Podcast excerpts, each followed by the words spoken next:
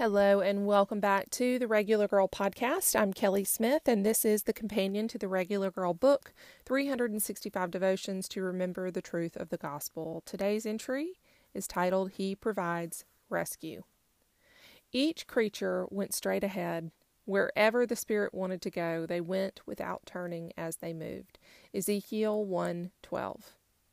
There is a good bit of scripture that I have a really hard time following.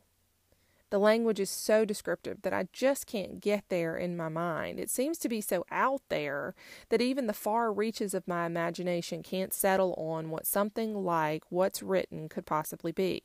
I read it over and over in an effort to put it into place. I feel like God's Word deserves my best effort, but no matter how hard I try, I just can't get there. I feel lost, frustrated, defeated. Coincidentally, I feel like this is the reason most believers don't read their Bibles. I think they feel dumb and lost. They feel like they've failed before they've even started. So, what's the point? But wouldn't you know that as soon as I begin to feel that way, God does what He's been doing since the beginning of time? He provides rescue. In this case, with a word or a verse. Turn your attention to the beginnings of Ezekiel. There's this elaborate description of a creature with human faces and hooves and wings and wheels. There's a lot going on at once. Just as I start to feel lost, God provides divine insight.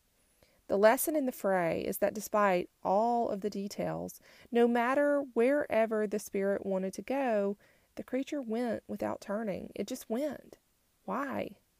Because that's what it was created to do. If we were created in His image and we are continually becoming more like Jesus, this should be our prayer.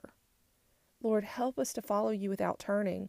When the details get confusing, help us turn back to what your word tells us.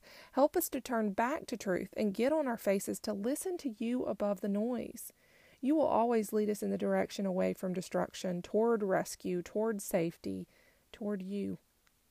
The world is a confusing place, not God follow his word is contrary to what the word te- what the world tells us and that's where it gets hard. But God is not confusing.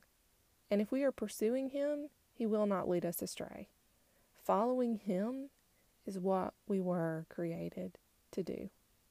Thank you so much for joining me today and I hope you'll come back again soon